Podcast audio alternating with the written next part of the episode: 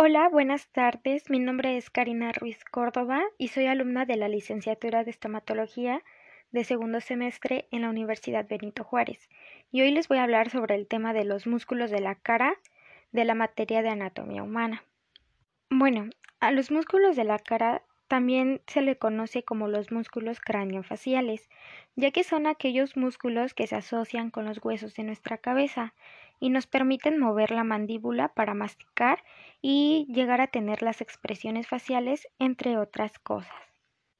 Bueno, a diferencia de otros músculos esqueléticos, los músculos de la cara no están cubiertos por una capa delgada de tejido conectivo, que es llamada fascia, y además estos tienen un patrón de conexiones nerviosas más complejas que le dan la mayor parte de los músculos al resto de nuestro cuerpo.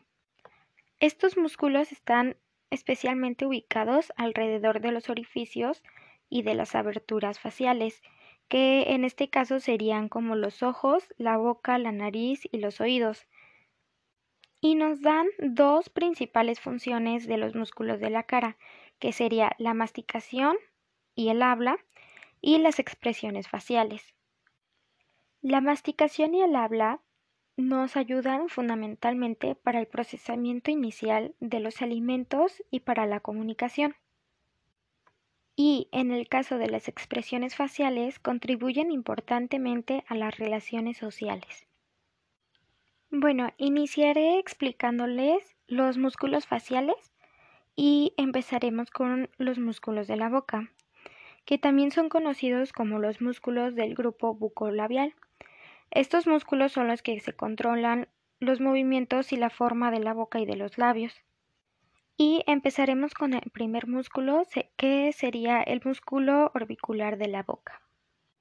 Bueno, este es un músculo de la cara ubicado alrededor del orificio bucal en forma de elipse y está constituido por dos porciones, que es la porción marginal y la porción labial. Y su primera función principal es producir el cierre de los labios y ayudar al vaciado del vestíbulo bucal. Y el músculo orbicular de los labios también forma parte o bueno, se relaciona con el músculo del buccinador, que el cual también lo forma y es constricto de la faringe. Este anillo es fundamental en la relación labial. A continuación les voy a hablar sobre el músculo buccinador. El buccinador es un músculo ancho y plano que se localiza en la región de la mejilla y que se encarga de participar en los movimientos de la boca y de los labios, por lo que es necesario para la masticación y para otras expresiones faciales. Y este músculo se encuentra atravesado por un canal conocido como el conducto parotideo, el cual tiene la función de ser un puente entre la boca y la glándula que produce la saliva. Y bueno, este músculo juega un papel muy importante al masticar, como ya se los había mencionado, ya que evita que nos mordamos las mejillas cuando comemos y funciona junto con los músculos macetero, temporal, perigoideo, medial y los laterales para mover la mandíbula al masticar. Bueno, a continuación les voy a hablar sobre el músculo elevador del labio superior. Bueno, este músculo se origina en la apófisis ordinaria interna frontal y se divide en dos partes, una parte que se inserta en el ala de la fosa nasal y la otra parte que se inserta en el labio superior. Se encuentra inervado por la rama temporofacial del nervio facial y es irrigado por las ramas de la arteria facial.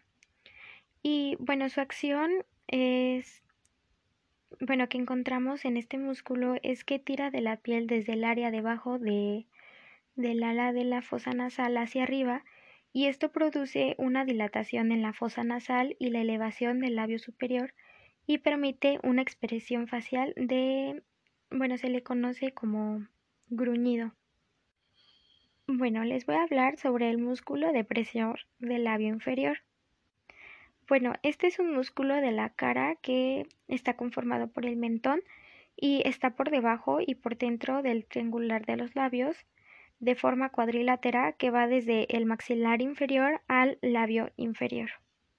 Bueno, a continuación les voy a hablar sobre el músculo mentoniano. Este es un músculo incluido dentro de los músculos de los labios y de la boca. Este es un músculo par de forma conoidea subcutáneo en la zona de la barbilla. Su origen se encuentra en la cara anterior de la mandíbula, debajo de las encías, y se inserta entre la parte superior de la sínfisis y la eminencia mentoniana. Está inervado por los filetes mentonianos de la rama cervicofacial del nervio facial. Y esto ayuda como a la elevación del mentón, arrugando la piel de la barbilla y arrastra hacia sobresalir el labio inferior ligeramente hacia adelante. La mueca que genera es la de expresión de, de que tienes alguna duda aunque tiene un valor complementario a otras. Bueno, el siguiente es el músculo elevador del ángulo de la boca. Este es un músculo de la cara en la fosa canina del maxilar superior y es pequeño de forma cuadrilátera y está situado en la fosa canina desde donde se extiende a la comisura de los labios. Su cara superficial se relaciona con el elevador propio del labio superior, con los nervios y vasos suborbitarios y con la piel. Su cara profunda cubre parte del maxilar superior. También lo inerva el nervio facial y levanta y dirige hacia donde está la comisura de los labios, como ya lo había mencionado. El siguiente es el músculo depresor del ángulo de la boca. Este está ubicado en la línea oblicua de la mandíbula y es un músculo ancho y delgado triangular de base inferior. Y su función de este músculo es desplazar hacia abajo las comisuras produciendo la depresión de los bordes de los labios. A continuación les voy a hablar sobre los músculos de la nariz. Estos músculos están muy relacionados con el desarrollo de las expresiones faciales, pero también tienen un papel muy importante en la respiración, ya que nos ayudan a controlar las aperturas de las fosas nasales. Son dos músculos y sería el músculo nasal y el músculo prócer. Primero les hablaré sobre el músculo nasal. Este es un músculo de la cara que se encuentra en la parte lateral de la nariz. Y este músculo está constituido por dos secciones que contribuyen al músculo, que es porción transversa y porción alar.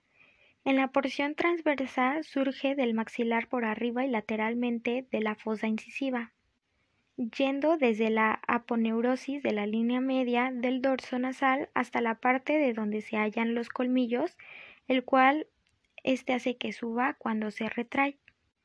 Y en la porción alar, este es igual que su contraparte y se origina en el dorso de la nariz dirigiéndose hacia los incisivos laterales superiores y los cartílagos alares mayores. Bueno, ahora toca hablar sobre el músculo prócer. Su función es desplazar la piel frontal hacia abajo, sobre todo las cejas, generándose el efecto de ceño, demostrando generalmente enojo, tristeza y pánico. Y este se encuentra en el dorso de la nariz y entrecejo, por debajo de los músculos frontal, separando por la línea aponeurótica de su homónimo del lado opuesto. Bueno, eso sería todo por los músculos de la nariz y a continuación vamos a pasar a los músculos de los párpados. Em, en este grupo de los músculos es el que nos permite abrir y cerrar los ojos para mirar, cuando dormimos para evitar que nos entren alguna basurita en los ojos, etcétera y está compuesto igual por dos músculos, que sería el músculo orbicular del ojo y el músculo superciliar. Primero les voy a hablar sobre el músculo orbicular del ojo. Bueno, este músculo es el de los párpados, que es un músculo de la cara y se encuentra debajo de la piel delante de la órbita ocular en forma de anillo ancho, aplanado y delgado constituido por tres porciones, que es orbitaria, palpebral y lagrimal. Bueno, el siguiente músculo sería el músculo superciliar. Este es un músculo alargado y hay dos, uno encima de cada ojo que se encuentra bajo las cejas hasta la parte media fina de las mismas. Bueno, y por último les voy a hablar sobre los músculos del cráneo y del cuello. Bueno, estos son los músculos que nos permiten levantar las cejas, fruncir el ceño o hacer expresiones faciales de asombro.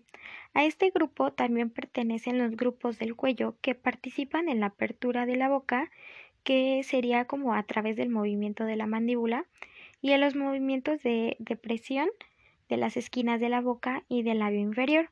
Estos músculos son músculo occipito frontal, músculo platisma. Primero les voy a hablar sobre el músculo occipito frontal. Este pertenece a los músculos cutáneos del cráneo. Es un músculo ancho, grueso, de forma cuadrilátera y de tipo digástrico. Esto quiere decir que presenta dos vientres musculares, el occipital y el frontal, unidos por un aponeurosis intermedia que sería la aponeurosis epicraneal. Y la acción de este músculo es presentar tensión sobre la aponeurosis epicraneal cuando se contrae al mismo tiempo, pero se puede solo contraer un solo vientre muscular si se contrae el frontal, que es el que eleva las cejas, y forma arrugas en la, en la frente, es el que nos va a ayudar a las expresiones de sorpresa, admiración, atención y espanto o algún susto. Y el músculo platisma, este es un músculo plano con forma de lámina u hoja que se encuentra en la parte anterior del cuello bajo la quijada. Este hace que se extienda desde la quijada hasta los hombros y alcanza parte del tórax. También por otro lado están los músculos del oído externo, que también son conocidos como músculos auriculares, que son conjuntos de músculos delgados con aspecto de, de forma de abanico que se encarga de conectar la aurícula de la oreja, que es donde se ponen los pendientes, em, con el cuero cabelludo y nos permite realizar ciertos movimientos de la aurícula.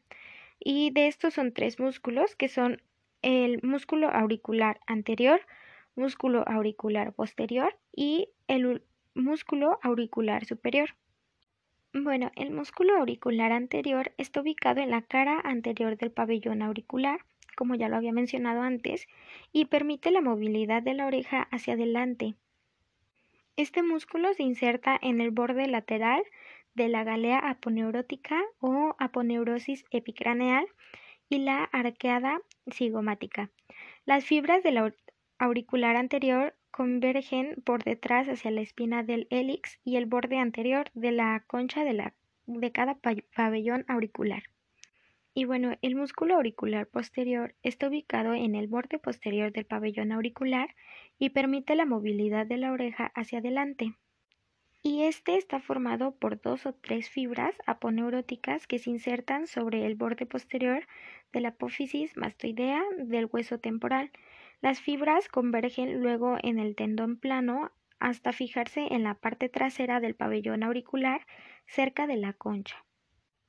Bueno, y como conclusión de este tema es que pues nosotros podemos saber cómo está conformada nuestra cara, los músculos que tenemos y sobre todo sus funciones, que sería lo más lo principal en este tema. Entonces, pues también nosotros debemos saber con qué músculos se están relacionando las señas con las que nos expresamos, como, bueno, serían las señas como de enojo, susto, cuando estás alegre. Entonces, pues es muy importante el saber cómo ocurre, cómo ocurren nuestros movimientos faciales.